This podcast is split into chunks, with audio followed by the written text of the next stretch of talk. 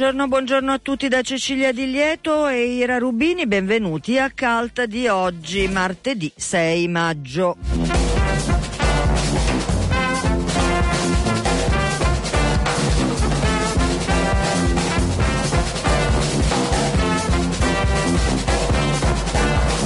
Come sempre vi ricordo che potete seguire la trasmissione anche attraverso la pagina di Facebook eh, Radio Popolare Cult, che potete andare sul sito della radio e da lì accedere a un blog che è quello di Cult ma potete anche eh, senza andare sul blog scaricare tutti i podcast delle trasmissioni e potete comunicare con una mail che si chiama cult-radiopopolare.it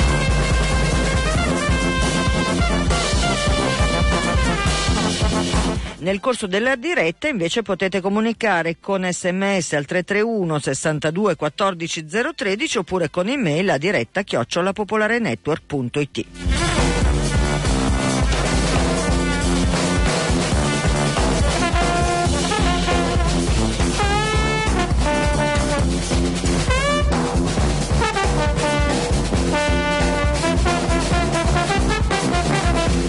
dicevo scaletta fitta anche oggi, andremo a eh, parlare dell'inedito eh, del film eh, scovato Creduto Perduto di Orson Welles e che invece per fortuna potremo vedere. Ancora di cinema, parlando invece del festival eh, africano che apre oggi proprio. Una mostra, quella di Petro Mendes de Rocha, eh, è, è il brasiliano che avremo modo di vedere.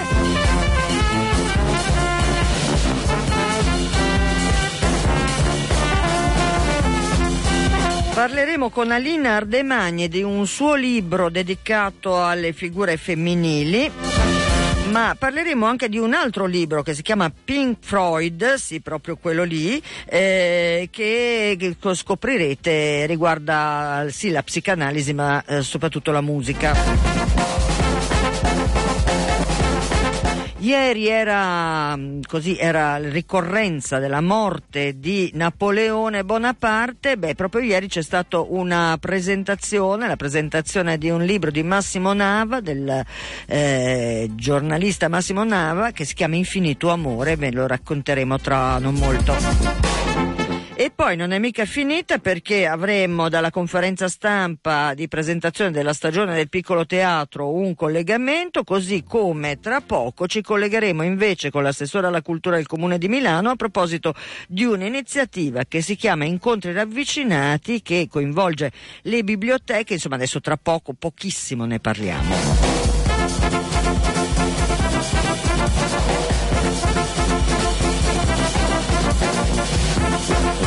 Stavo facendo l'appello, sì ho detto tutto quello che dovevo dire, bene adesso allora è il tempo di collegarci con l'assessore e scopriremo che cosa sono questi incontri ravvicinati.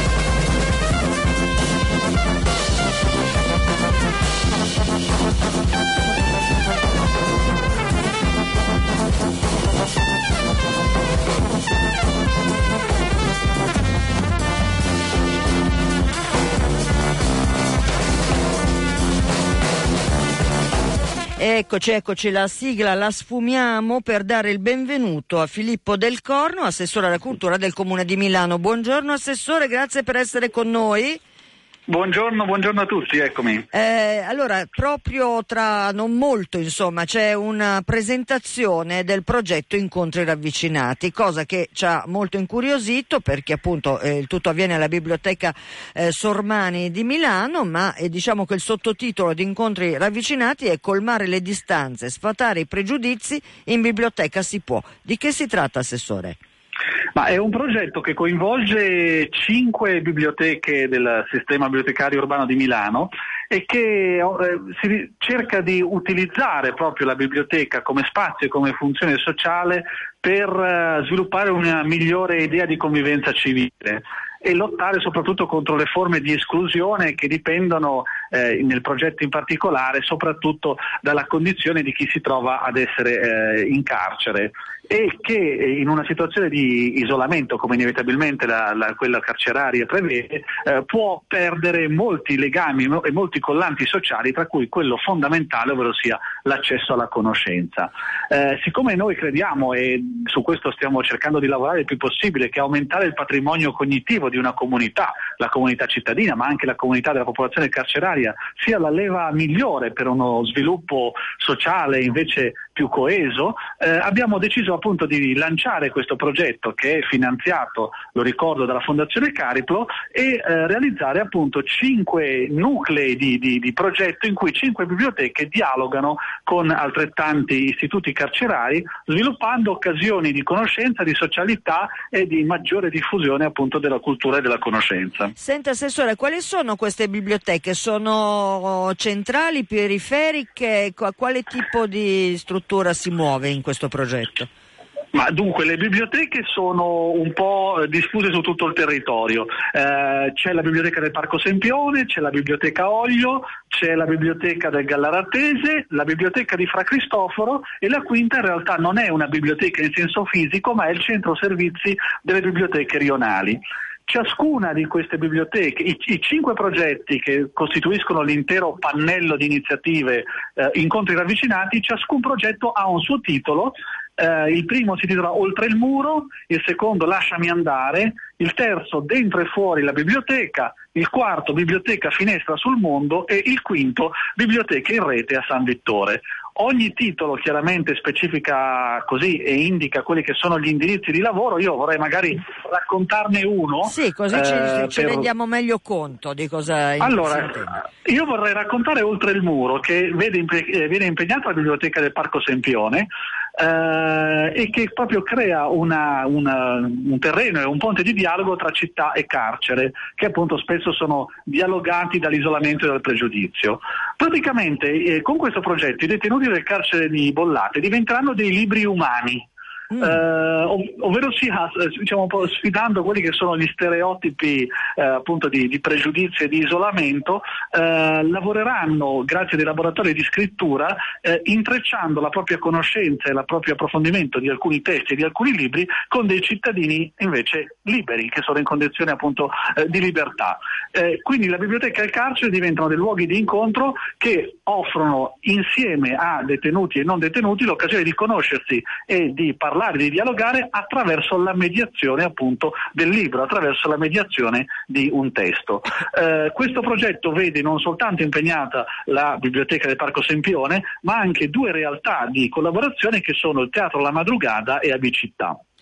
Senta, Assessore del Corno, ehm, leggo nell'invito, insomma, alla vostra conferenza stampa che eh, eh, oltre alla popolazione carceraria si parla di comunità migranti. Ora, e, e perché eh, la popolazione carceraria ahimè, è fatta anche di popolazione migranti oppure sono anche progetti che, eh, come dire, esulano dal carcere e si occupano invece della parte migrante, diciamo così? Diciamo che questi, di questi cinque progetti, sì. quattro sono rivolti specificatamente alla popolazione carceraria, uno invece, che è Biblioteca Finestra sul Mondo, è rivolto invece alle comunità migranti. Eh, la, il progetto Biblioteca Finestra sul Mondo è quello curato dalla Biblioteca Gallaratese eh, e sostanzialmente eh, permette permette degli incontri ravvicinati con le donne e con le badanti di origine straniera che vivono nel quartiere e la mediazione in questo caso della, della, lettura ovviamente è anche una mediazione che ha una specifica funzione linguistica di apprendimento, di conoscenza e di approfondimento appunto della conoscenza della lingua. Le attività verranno realizzate in diversi luoghi del quartiere, dal centro commerciale Bonola al Museo Popoli e Culture del centro missionario Pime, insomma il progetto parte dalla biblioteca ma si estende attraverso appunto tutta una rete di luoghi e di spazi che eh, coinvolgono l'intero quartiere quartiere del Gallaratese. In questo caso ancora una volta la cultura, la, la, la lettura, la, il processo di lettura condivisa diventa uno strumento eh, di mediazione sociale ma soprattutto di, eh, fa, per facilitare incontri che altrimenti vengono sempre tenuti in un certo senso, eh, come si può dire, vengono, vengono messi in difficoltà da evidenti barriere di pregiudizio culturale e sociale. E, e senta, mi faccia dire che ancora una volta in un paese dove si legge sempre meno, purtroppo, dati recenti lo, lo riconfermano, eccetera, eccetera, le biblioteche eh, diventano invece un presidio oh, come dire, di civiltà nel, nel, nella città, insomma.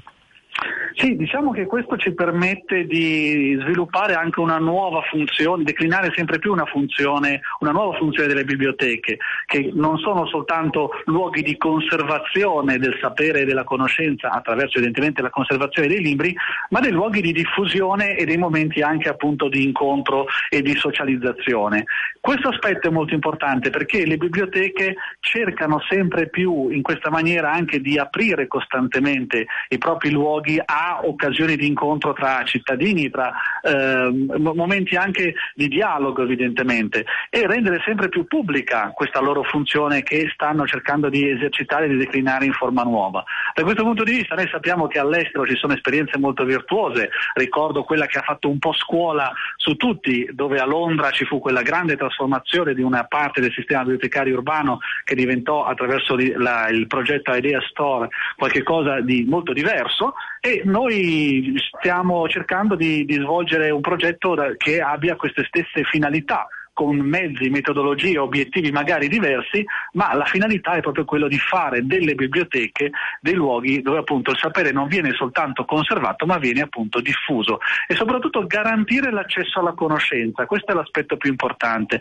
Chi si trova escluso in qualche maniera dalla società, appunto o perché si trova nelle condizioni di essere eh, carcerato o perché è vittima di un pregiudizio sociale teso appunto ad escludere, deve però gli deve essere garantito garantito l'accesso alla conoscenza, perché molte volte conoscenza e sapere sono degli straordinari moltiplicatori, innanzitutto di occasioni di socialità, ma poi anche proprio di riscatto, di trasformazione sono percorsi che poi garantiscono davvero una maggiore coesione sociale se vengono appunto percorsi con senso di responsabilità e soprattutto con impegno da parte delle istituzioni. Allora io ringrazio moltissimo l'assessore Filippo Del Corno, assessore alla cultura del Comune di Milano, perché tra poco, insomma alle 11.45 alla sala del Grecchetto della Biblioteca Sormani di Milano ci sarà appunto la presentazione di questi incontri ravvicinati. La ringrazio assessore, la, la, la lascio però con uh, due domande rapide rapide, quando prende, oggi lo presentate e i progetti sono attivi da subito? I progetti sono attivi da subito, alcuni sono anche già iniziati, la durata del progetto è 18 mesi e, attraverso... Mezzo, sì eh, sì, c'è sì, un, sì. un, sito che è eh, www.incontri-ravvicinati.it dove si possono avere tutte le informazioni. Uh-huh. Ovviamente i progetti sono già partiti perché tutta la fase di preparazione di relazione con la popolazione carceraria richiede eh, certo. giustamente tempo, attenzione e cura, eh, cosa che è stata realizzata dagli straordinari. Io vorrei ringraziare prima di tutto il personale delle biblioteche e i dirigenti del settore biblioteche che si sono lanciati in questo progetto con grande entusiasmo entusiasmo e con la competenza che gli è riconosciuta in tutte le occasioni appunto in cui diventa evidente la capacità delle biblioteche anche di ripensare la propria funzione.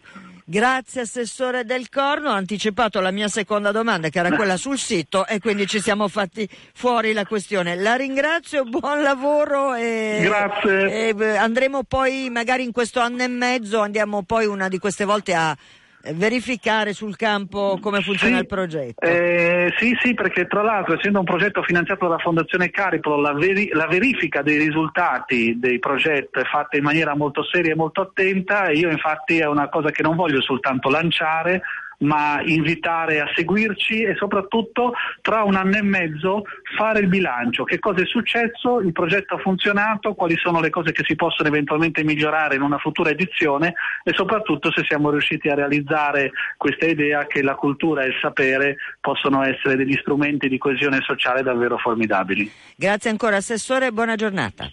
Arrivederci.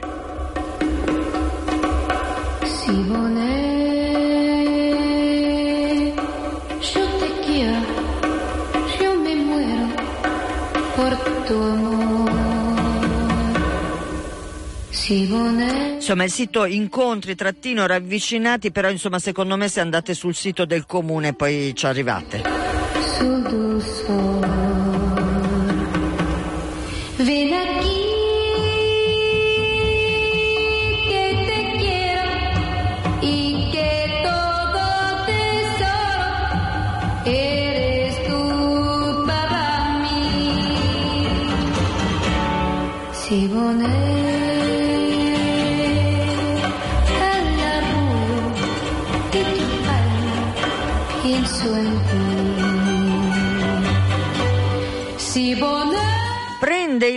Il via proprio oggi la ventiquattresima, niente po' di meno che la ventiquattresima edizione del Festival eh, Africa, di cinema africano d'Asia e America Latina. È eh, insomma un bel traguardo quello di 24 anni. Eh, noi, eh, grazie a Barbara Sorrentini, abbiamo.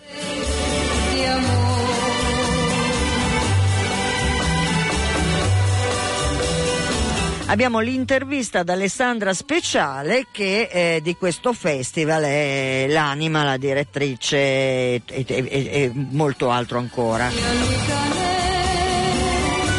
E allora sentiamola. Alessandra Speciale, benvenuta a Radio Popolare. Grazie, buongiorno a tutti. Come ogni anno, questa volta un po' più tardi rispetto al solito perché eh, parte questa sera, il 6 maggio, rispetto agli altri anni che invece era verso marzo, no? Più o meno. Sì, siamo stati praticamente per più di vent'anni a marzo, ora abbiamo fatto questo spostamento l'anno scorso verso il mese di maggio e mm, lo terremo sicuramente fino all'anno prossimo per Expo e poi dopo vedremo se riposizionarci un po' prima. Diciamo che il tempo in questo periodo ci è favorevole, per cui non è detto che diventeranno le nostre date. Certo, allora guarda, partiamo da qui, visto che hai parlato di Expo um, ed Expo ha anche una parte abbastanza importante all'interno del vostro festival. Mm, ribaltiamo un po' la scaletta e cominciamo da qui. Intanto ricordiamo che inaugura stasera all'Auditorium San Federico vedere alle 20.30. Eh, sì, eh, dall'anno scorso abbiamo mh, mm, inaugurato una nuova sezione del festival che ci accompagnerà chiaramente fino al 2015, Films That Feed, i film che ci nutrono, andando a cercare soprattutto sempre nelle nostre aree, quindi Africa, Asia, America Latina, eh, quei film che ci raccontano del cibo, ma eh, sotto tutti i suoi aspetti, dalla eh, eccellenze della gastronomia invece alle problematiche della sicurezza alimentare, il chilometro zero, al grabbing, all'agrobusiness, tutte tematiche molto care eh, alla nostra prossima Expo e anche molto care ai nostri registi a quanto pare perché ne troviamo tanti di questi film che si ispirano eh, a questi temi. Ovviamente mh, noi sempre con un occhio molto molto attento al cinema d'autore, a dei film comunque che innanzitutto eh, abbiano una, una, buona qualità, eh, nel senso che non portiamo dei documentari per dire semplicemente informativi eh, sulle problematiche, ma andiamo sempre a cercare eh, dei film che si esprimano con un linguaggio eh, degno da festival. Certo, infatti, no, ehm, invece vabbè, chiaramente le sezioni sono più o meno le stesse, c'è sempre il concorso lungometraggi Finestre sul Mondo, eh, questa volta dove vi siete orientati per la selezione? Ma ehm, noi, come sai, ehm, ci orientiamo tut- nei nostri continenti e andiamo sempre a cercare magari quelle cinematografie un po' più difficili da scovare, ehm, nel senso che ormai i, i film di Asia, Africa, America Latina Fortunatamente li ritroviamo in tutti i festival internazionali, vincono anche i maggiori premi, per cui non, non è più come quando abbiamo cominciato 24 anni fa che non, eh, anche nei festival internazionali queste cinematografie quasi non si, non si riscontravano.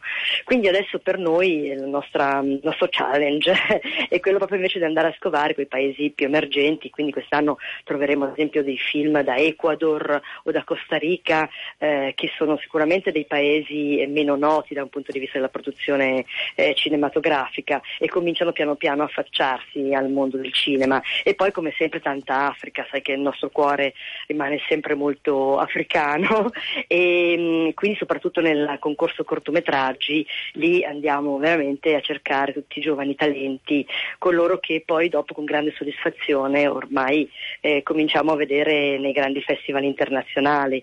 Eh, ad esempio apriamo con un film questa sera di Rashid Bouchareb, che è un certo. regista franco-algerino, qui tra l'altro in, in, questo nuovo film To Man in Town presentato eh, alla recente Berlinale alle prove per la prima volta col cinema eh, di Hollywood e, um, e, questo regista per noi, noi abbiamo visto questi primi cortometraggi eh, vent'anni eh, fa ed è una certa insomma, soddisfazione vedere che i nostri eh, eh, registi hanno fatto, hanno fatto, strada. La stessa cosa potrei dire eh, di Abderrahman Sissako che quest'anno non, è, eh, non, ha film da noi ma che presenta per la prima volta a Cannes tra pochi giorni, suo, no, per la seconda volta, il suo lungometraggio in competizione ufficiale a Cannes. Sì, tra l'altro tornando a Rashid Bouchareb, voi avevate già aperto una volta con il suo film London River, quindi è in qualche modo un regista legato a questo Sì, festival. assolutamente, poi abbiamo anche distribuito eh, alcuni suoi film, eh, sai che noi facciamo da tanti sì, anni certo. anche un lavoro di, di, distribuzione, sicuramente è un regista sì, molto legato a noi, tra l'altro London, London River vedeva una meravigliosa partecipazione in quanto attore eh, di Sotighi Kuyate, eh, un so, meraviglioso attore maliano recentemente scomparso e per noi era stato anche un'occasione di fargli un, un grande tributo. E tra l'altro è stato mh, eh, mandato in onda recentemente anche in televisione questo film, fortunatamente prima o poi no, i film arrivano anche sui nostri schermi televisivi. Ecco, prima dicevamo appunto la differenza rispetto a vent'anni fa, beh per quanto riguarda Milano sicuramente c'è un incremento di sale rispetto a quando avete iniziato, però vabbè questa poco a poco negli anni si sono aggiunte, ma poi anche forse per quanto riguarda il cinema, poi dimmi tu se sbaglio, in realtà sì. col fatto che eh, ormai girare un film è quasi più semplice attraverso le tecnologie digitali, probabilmente forse anche più, è meno complicato, o meglio, più difficile la selezione e quindi trovare film interessanti, però ce ne sono di più. Eh, mi hai tolto le parole di bocca. Più difficile la esatto. selezione. Perché tutti fanno. Ormai, ormai vediamo, una, quest'anno abbiamo ricevuto eh, 700 film che sono cifre impensabili fino a un po' di tempo fa.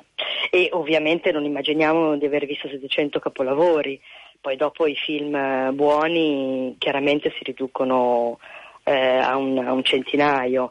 E, e, questo sicuramente dato al fatto che le nuove tecnologie danno comunque possibilità di produzione anche a basso costo eh, ad esempio in Africa eh, si è sviluppato, e questa è una cosa molto importante, tutto un mercato di cinema a basso costo, il cosiddetto Nollywood, no? che m- molti ne parlano, questa nuova Hollywood nigeriana.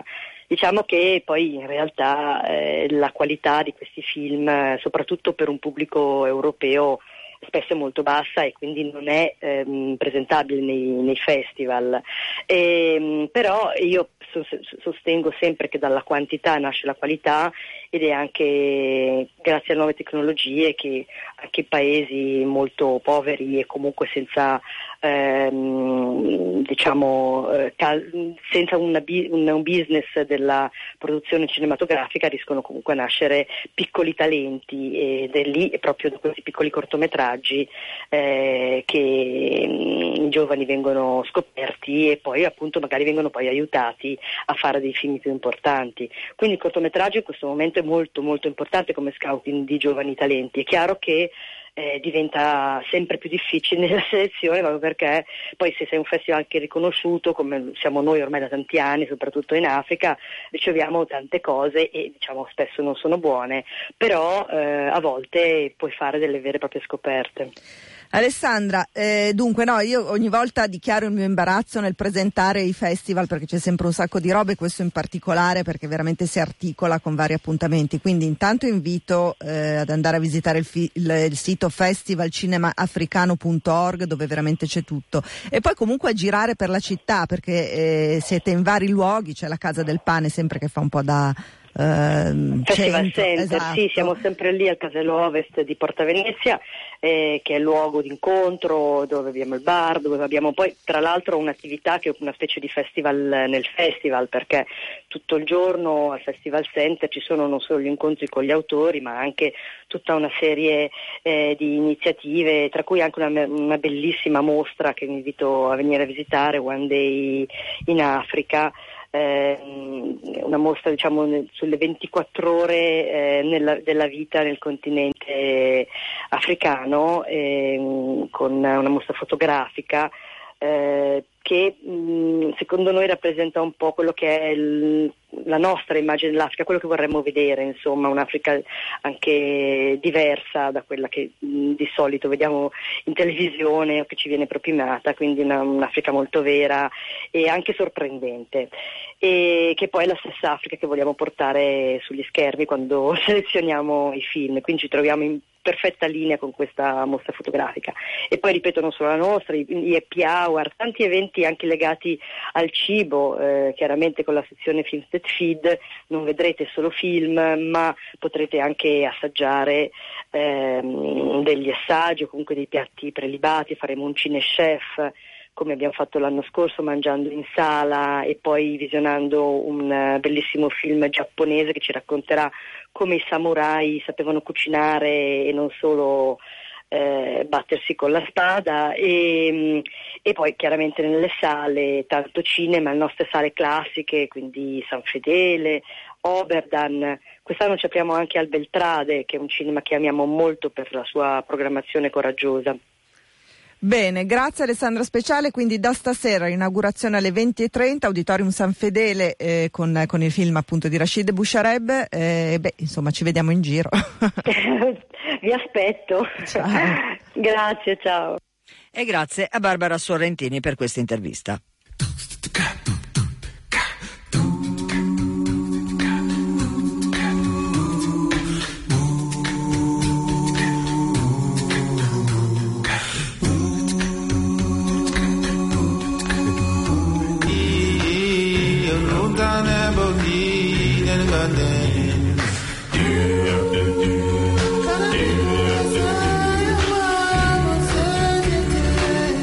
Dal Festival del Cinema d'Africa, d'Oriente e Latina America passiamo invece, torniamo in Italia.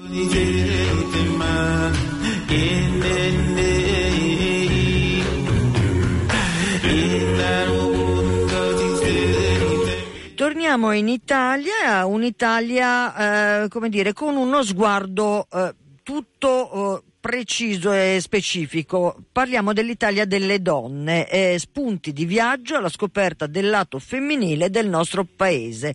Autrice di questo libro è Alida Ardemagni, che io saluto e ringrazio per essere qui con noi. Buongiorno Alida. Eh, grazie a voi, buongiorno.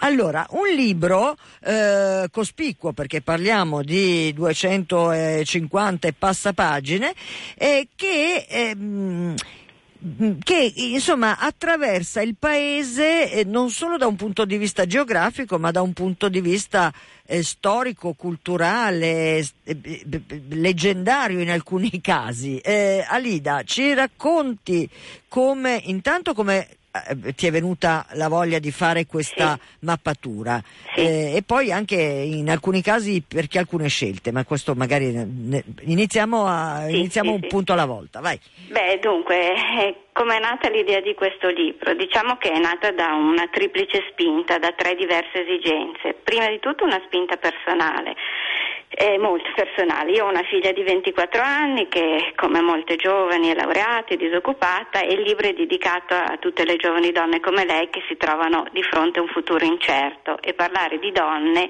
di donne coraggiose, di donne che hanno fatto la storia può essere così un aiuto, un sostegno. Anche uno stimolo. Uno stimolo. Eh, la seconda spinta è un po' sentimentale perché io ho vissuto una certa età, ho vissuto i momenti più emozionanti dell'emancipazione femminile, cioè insomma quel periodo che sappiamo che va dagli anni 60-70 e che ha segnato una svolta radicale nella società italiana e quindi è un secondo omaggio alle donne. E la terza motivazione è mm, diciamo un po' più seria, un po' più professionale, riguarda il mio percorso lavorativo perché mm, io ho insegnato per un paio di decenni geografia, proprio solo geografia nelle scuole superiori e quindi ho avuto la fortuna di poter divulgare questa splendida, anche se bistrattata disciplina, ho Eh, scritto sì. libri di testo, guide turistiche e quindi insomma questo lato del viaggio, del turismo, della geografia, della mappatura è un- fa parte del mio percorso professionale. ecco. Certo, certo. E quindi il libro che ne è uscito è questo, è una, una raccolta di storie femminili, 70 donne, che è insieme un piccolo atlante di viaggio, perché, perché a ogni donna è legato un luogo, eh, un luogo dove è vissuto, un luogo che l'ha reso celebre, un luogo che ospita i- le, sue opere, insomma, eh, il lato femminile in questo senso. Ecco. E peraltro devo dire, lo- poi lo ripeto magari anche alla fine perché è un aspetto che ho trovato veramente eh, Mm. utilissimo, eh, in realtà alla fine di ogni ritratto, diciamo così, di, Sì. di- di donna c'è anche un riferimento, eh, come dire, un sito, un, Sì. un luogo dove andare ad approfondire o a collegarsi sì, a quel luogo. Quindi una cosa eh, che si trasforma anche in un utile strumento, se mi Oggi permetti. non si può prescindere dalla rete e quindi era inutile fare lunghi eh, discorsi su qui c'è quello, qui c'è quell'altro. È chiaro che il piccolo itinerario è indicato, eh, il luogo più interessante è indicato, però eh, poi si va in rete e si trova di tutto e di più. Eh, ecco. certo, certo. Ehm, allora, Alida Ardemagni, abbiamo Sì. detto ritratti di 70 donne Sì, sì. E, e in realtà eh, tu spazi appunto da eh, capitolo delle antenate, diciamo Sì. così, quindi Sibille, Dee, Ninfe e Vestali, per arrivare in realtà eh, appunto a toccare tanti aspetti del, come dire, della ehm, eh, insomma de- viene da dire dell'eccellenza femminile però a me non piace tanto No, no, eh, no, no, anche a me non dirti. piace tanto, perché poi eccellenza si pensa sempre alla famosa, capi- esatto. e invece qui ci sono anche donne che non sono per nulla famose. Esatto, mi sembrava sono- eh, un po' contraddire lo spirito del libro, per quello che non Esatto. riuscivo a trovare. Perché ad esempio c'è un capitolo che è quello dedicato a, ad esempio alle popolane, Certo, certo. dove eh, tu vai a, a- a- a- fondare lo sguardo eh, su eh, dei mestieri che molto spesso sono ormai eh, come dire, mestieri dimenticati, no? Certo, quasi. Quindi dalle certo, filatrici certo. alle merlettaie, insomma. Certo, no? certo, perché eh, ovviamente ho parlato di aristocratiche, quindi di donne fortunate per nascita, donne del Rinascimento, eccetera, eccetera, però non potevo non parlare delle popolane perché, perché gran parte della storia femminile, e non solo ovviamente, è stata fatta anche da loro e quindi eh, queste donne che tu hai nominato sono donne che fino a metà Novecento, oltre ai, ai compiti domestici, al lavoro agricolo, si abitavano in campagna, lavoravano magari solo stagionalmente, ma in- con lavori faticosi, impegnativi, insomma, un po' le loro storie si conoscono. Eh, Ecco. certo, certo. Eh, 15 ore con le gambe nel- nel- nell'acqua della risaia eh, e quindi il fatto che eh, in alcuni luoghi d'Italia ci siano delle testimonianze è chiaro che adesso le mondine non ci sono più e le filettrici non ci sono più, però ci sono testimonianze concrete, ecco, che vale la pena se, se- se si ha voglia un po' di approfondire questi temi di andare a visitare. Eh, certo. Eh, Eh, sen- no. Senti, eh, Alida, eh, devo dire che è mh, veramente un libro che dà tantissime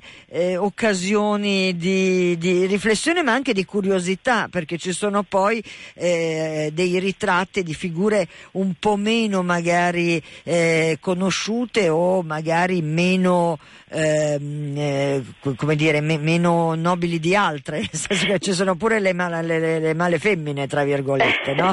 sì, sì, no, beh certo, ci sono le male femmine, ma, ma soprattutto ci sono veramente delle figure che io stessa ho incontrato facendo questo lavoro, ammetto la mia ignoranza, Eh, cioè una pittrice come, mm, come Lai, che è una donna mm, sarda che è morta l'anno scorso, molto anziana.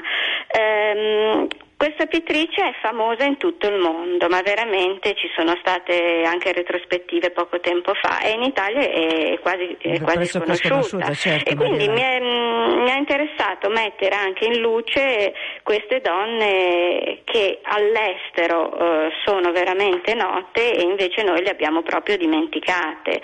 Poi nel cuore della Sardegna è vero che c'è un bellissimo museo, una bellissima installazione, però io non so quanti turisti che visitano la la Sardegna sono andati certo. poi in realtà a vedere eh, queste, queste, opere. Quindi insomma mh, mm, mi è piaciuto scovare anche eh, alcune immagini, alcune figure di donne mh, mm, proprio pochissimo conosciute, oppure donne conosciute ma conosciute solo per un motivo e non nella loro pienezza. Prendiamo, certo. adesso sarò breve per no, non no, voglio certo, essere certo. noiosa, prendiamo Lina Merlin, no? adesso se ne riparla perché c'è di nuovo la discussione case chiuse sì, case chiuse no, insomma è un tema d'attualità. Sì. E, e la senatrice Merlin è legata indissolubilmente a questa legge, ma, ma, io ho scoperto che lei è stata una donna eccezionale, è stata una delle 21 costituenti, è stata la, quella che più si è battuta perché le donne entrassero in magistratura. Vi ricordo che eh, sì. in magistratura le donne sono entrate nel 1963, prima non erano certo. considerate adatte. Certo, quindi, certo. E poi eh, si è battuta veramente per, per ehm, per le lavoratrici in tutti i sensi, soprattutto quelle del Polesine, lei era appunto deputata del PSI per il Polesine e, e ha fatto delle battaglie incredibili, mh, battaglie che adesso noi chiameremo di uguaglianza di genere, lei comunque lo faceva per il bene delle donne, ecco. certo. e, ha sostenuto l'Unione Donne Italiane, ecco. quindi ci sono anche figure di donne, ah Lina Merlin va bene le case chiuse, poi in realtà scopri tutto un mondo, tutta una vita intensa a 360 gradi. Ecco. Una, ci sono altri due capitoli che io ho trovato sì. interessanti e mm. importanti, quello ad esempio delle imprenditrici illuminate, che anche lì sono figure femminili sì. che hanno davvero sì, dato un'impronta eh, e hanno avuto un straordinario eh, coraggio. Certo genialità e, e cose certo. di questo tipo e che però insomma no, in fondo passano un po' eh, sotto, sotto gamma. E poi eh, eh anche il capitolo legato alle stiliste eh, sì. è secondo me eh, estremamente interessante perché anche lì molto spesso eh, il percorso delle stiliste viene, soprattutto quelle di una certa generazione, certo. viene veramente da un, un percorso di artigianato, di cura, di attenzione certo. Di, eh, così, di, di, di eh, portare alla, alla, all'eccellenza davvero in questo caso quello che è una eh, tradizione femminile, quella del cucito, certo, no? molto, certo, molto... Ecco. Certo, e per quanto riguarda le imprenditrici illuminate, eh, comprende questo capitolo proprio mm, le, le, donne, a parte le sorelle Necchi che sono morte, eh, donne contemporanee, non ce ne sono molte di donne contemporanee nel libro, sono una dozzina. E, mm, e questo capitolo, ripeto, non per essere noiosa, ma è stato scritto proprio per le giovani donne, eh, per dire adesso il lavoro non c'è, ma fatevi coraggio, non, non perdetevi d'animo, eh, qualcosa succederà, eh, perché sono storie di persone che hanno creduto in se stesse, che hanno voluto cambiare. Le sorelle Nonino, per esempio, hanno proprio declinato la grappa al femminile. Prima eh, certo. la grappa era il liquore dei vecchi ubriaconi e loro l'hanno portata eh, in tutto il mondo con questa immagine un po' glamour, eccetera. E è stato un grande successo. La Sozzani eh, ha aperto in Corso Como 10 credendo in quella zona eh, che, che, allora era una zona ancora operaia quando ha aperto il suo concept store e ha fatto una libreria meravigliosa, un punto d'incontro eh, del fashion a livello mondiale. E poi c'è questa signora Daniela Villa che io ho incontrato facendo questo libro che eh, adesso non per far pubblicità, è la signora erbolario, è partita da una piccola erboristeria nel, nel, nel centro di Lodi, adesso ha un impero certo. economico veramente incredibile, cioè la determinazione femminile, l'intuizione paga, eh, non so se pagherà anche in questi tempi così duri, però eh, questi sono esempi, oppure la signora Crespi, la signora Crespi è stata al comando del giornale per parecchi anni del giornale più importante, questo per una sua fortuna, per fortuna di famiglia, perché era il giornale di famiglia. Ecco, però poi dopo ha cambiato strada, a lei interessava l'ambiente, a lei interessava eh, la natura e quindi ha lasciato il, il Corriere della Sera e, e, e, si è dedicata al FAI, ha fondato il FAI, ha fondato un'azienda biodinamica famosa in tutto il mondo eh, qui nel Parco del Ticino che invito a visitare. Quindi insomma sono donne che eh, hanno veramente, mh, mm, sono veramente d'esempio eh, per le giovani. Ecco. Allora, Alida eh, Ardemagni, sì. dobbiamo andare a chiudere, vorrei sì. ricordare due sì. cose, una che poi c'è un appendice che è anche lì è ricca di, ehm, dire, di, di eh, possibilità di collegamento perché sono eh, strutture che vanno dal Museo delle Donne di Merano all'Unione Nazionale Femminile, eh, sono eh, luoghi che alle donne, insomma dalle donne, per le donne, con le donne, eccetera, eccetera, sono eh, nati, crescono e fanno un lavoro. E poi, scusami, e con sì. questo però dobbiamo andare, ahimè, a chiudere, sì. eh, volevo citare anche l'ultimo, l'ultimo, capitolo delle donne che tu hai indicato, e cioè le innamorate e le muse, perché eh poi c'era, era difficile omettere no? il fatto L'amore. che comunque dietro ogni uomo famoso c'è una donna, no? Queste certo, solite certo. Fol, fro, folle, folle, che si dicono eh, su queste faccende. Però sì. tu fai una serie di ritratti di, di, di donne che... Mm. Eh, poi magari appunto musa sì, ma poi in realtà loro, la loro eh, straordinaria personalità l'hanno messa molto in gioco. Insomma. Sì, beh, eh, pensa a Giulietta Masina eh. che è stata amante, amante, moglie, musa di, di, Fellini e anche questa è una storia che forse non tutti conoscono e è stato un rapporto molto difficile perché stare a fianco di un uomo complesso come Fellini per 50 anni non deve essere stato appunto una cosa semplice, ci sono stati momenti di grande crisi e leggere la sua storia proprio ti fa capire come una donna possa poi per amore eh, anche mettere da parte la, la, la, la propria, il proprio talento e, e votarsi alla, alla, figura maschile, però sempre con intelligenza, ecco, certo. perché voglio dire se leggiamo la storia della Masina è tutt'altro che una storia di sottomissione. Ecco. Decisamente. Ecco. Bene. Sì, sì. Allora, a leader De Magni, sì. l'Italia delle donne, spunti di viaggio alla scoperta del lato femminile del nostro paese è davvero un libro stuzzicante, eh, è 256 pagine, 17,90 il costo, dunque l'editore è la... Mm, Morellini Editore, esatto, un piccolo More... editore indipendente che mi ha dato fiducia e quindi tante grazie. allora io ringrazio Alida Ardemagni per essere stata con noi e per eh, insomma, averci eh, permesso questo eh, sintetico ma spero stuzzicante viaggio in questo nostro Io paese. Ringrazio molto voi. Buona giornata. Anche a voi, Grazie. arrivederci.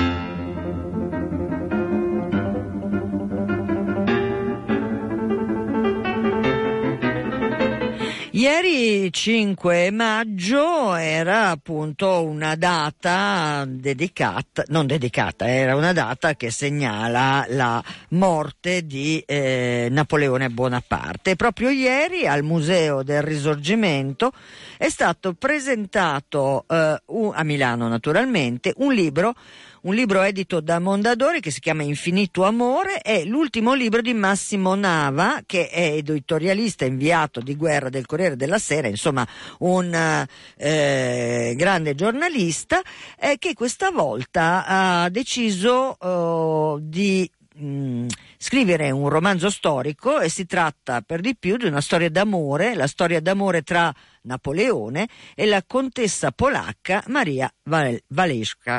Eh, Michele Migone ha intervistato per noi Massimo Nava. Il centro del libro è soprattutto una storia d'amore eh, fra un uomo che chiamiamo Napoleone ma è un uomo sposato e una contessa sposata che diventa l'amante di Napoleone. Quindi è un intrigo politico, diplomatico nella Polonia nella Francia dell'epoca che porta anche a un patto politico e che in qualche modo ante, ante precede quello che è stato eh, 40 anni dopo il patto politico-diplomatico che ha visto la contessa di Castiglione protagonista del rapporto eh, diplomatico fra Cavour e Napoleone III per, per fare l'unità d'Italia. Quindi è una storia che in qualche modo si ripete. È una storia d'amore struggente e forte perché è un infinito addio che si ripete in tutte le pagine del libro senza arrivare mai a una vera conclusione perché Napoleone, come si sa, tornerà a Parigi per i cento giorni e poi eh, verrà sconfitto e definitivamente esiliato dopo Waterloo a Sant'Elena. Ecco, però lei in un primo momento non vuole lui, nonostante lui sia potentissimo. Non, non lo vuole perché è una donna sposata alla quale viene chiesto di sacrificarsi per il bene della Polonia, ma come succede spesso nelle storie d'amore e nel destino, eh, scocca appunto una scintilla diversa e quindi questo patto diplomatico-politico diventa anche una storia tra virgolette qualunque, cioè la storia tra un uomo e una donna.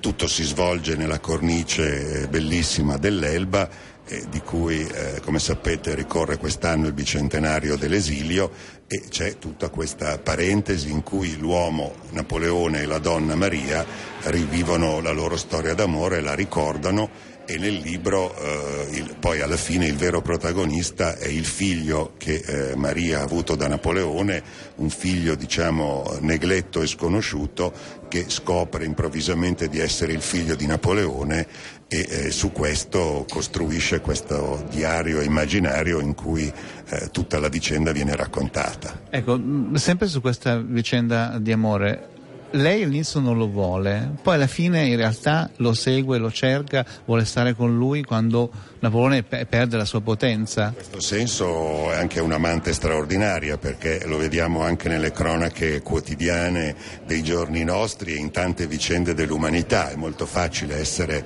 l'amante di un uomo potente, eh, è più difficile amare un uomo potente che è sconfitto, esiliato e solo e in questo senso è una prova d'amore straordinaria ed è tutta la bellezza dell'amore di questa storia. Ecco, tu hai scelto di far narrare questa vicenda al figlio, peraltro nel libro ci sono anche delle, sono i testi di lettere autentiche di Napoleone. Sì, certamente il romanzo è un romanzo dove io mi sono permesso molte libertà, ma come sapete su Napoleone si sono permesse molte libertà tanti predecessori storici, biografi e romanzieri molti più illustri di me, a cominciare da Stendhal. Quindi eh, eh, io ho eh, inventato, ricostruito, insomma, quello che però mi sono basato su fonti autentiche che sono appunto le lettere di Napoleone e anche un diario più o meno autentico ma attendibile in cui la stessa Maria Valesca racconta la sua vita e racconta il suo incontro con l'imperatore. Ecco, anche durante la presentazione qua a Milano, insomma, se ne, se ne è accennato Massimo Nava, editorialista del Corriere della Sera, inviato di guerra più volte, che però ha trovato questo filone di storie, di racconti ottocenteschi. Questo, diciamo, è un terzo libro che in qualche maniera tuo ultimo che si è eh, focalizzato su questo, su questo filone. Beh, io credo che come avviene poi nella vita delle persone, di ogni persona, c'è una stagione della vita eh, nuova e una stagione di, di età se, se più matura o direi quasi anziana eh, che ti porta a fare anche altre cose, a ispirarti ad altri soggetti, a cercare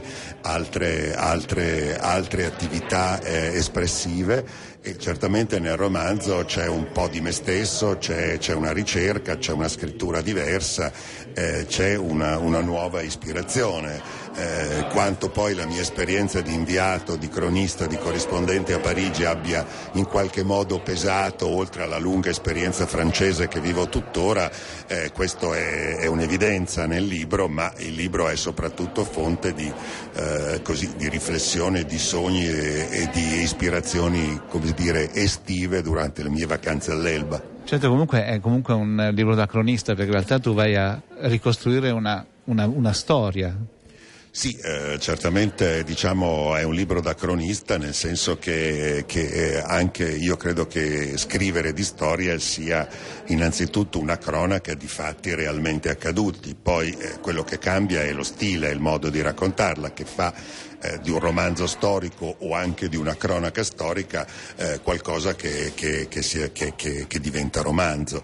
E poi quanto questo romanzo possa essere appassionante e felicemente riuscito lo giudicheranno i lettori. Certo, però si può dire che l'Alcaniera eh, i temi di Massimo Nava specularmente qua si trovano sempre perché sono l'Europa, i conflitti, l'umanità che immagino tu nella guerra abbia trovato oltre alla disumanità della, della cosa, i sentimenti, le passioni.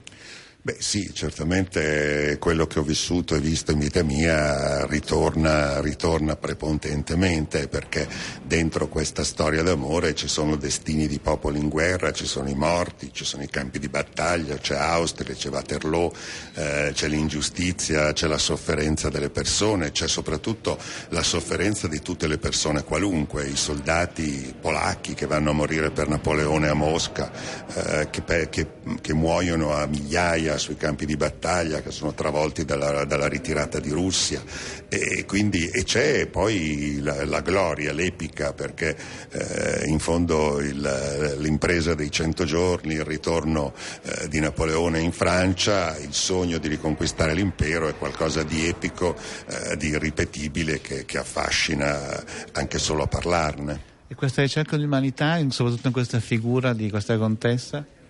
La ricerca di umanità e il, il, tratteggio dell'umanità è ovviamente nella figura della contessa perché è una donna sola, è una donna eh, in fondo anche disperata con questo figlio avuto da Napoleone che va da sola nella tempesta all'Elba a, a ritrovare questo amore. Ma c'è anche l'umanità di Napoleone perché chiaramente io non racconto l'imperatore, non racconto il, il conquistatore, non racconto il generale, non racconto la sua epopea, racconto un uomo solo, tradito tradito, sconfitto, umiliato, eh, isolato in questo piccolo regno che è l'isola d'Elba, eh, solo con i suoi pensieri, con le sue sconfitte, con le, con le sue disillusioni della vita e solo anche con questo impossibile sogno della riconquista che comunque, e questo è il grande fascino, il grande mito di Napoleone, è che questo sogno riesce e si avvera, sia pure per soli cento giorni. E questo era Massimo Nava, il microfono di Michele Migone, eh, alla presentazione che ieri sera c'è stato al Museo del Risorgimento qui a Milano. Dicevo, presentazione del libro Infinito Amore. Eh, edito da Mondadori, il libro che, eh, come avete sentito, insomma, racconta eh, anche eh, prima parlavamo dell'Italia delle donne, ancora una volta parla di una donna eh, così particolare, importante e appassionante come la contessa Maria Walewska eh, e, e, il suo rapporto eh, tormentato e complesso con Napoleone.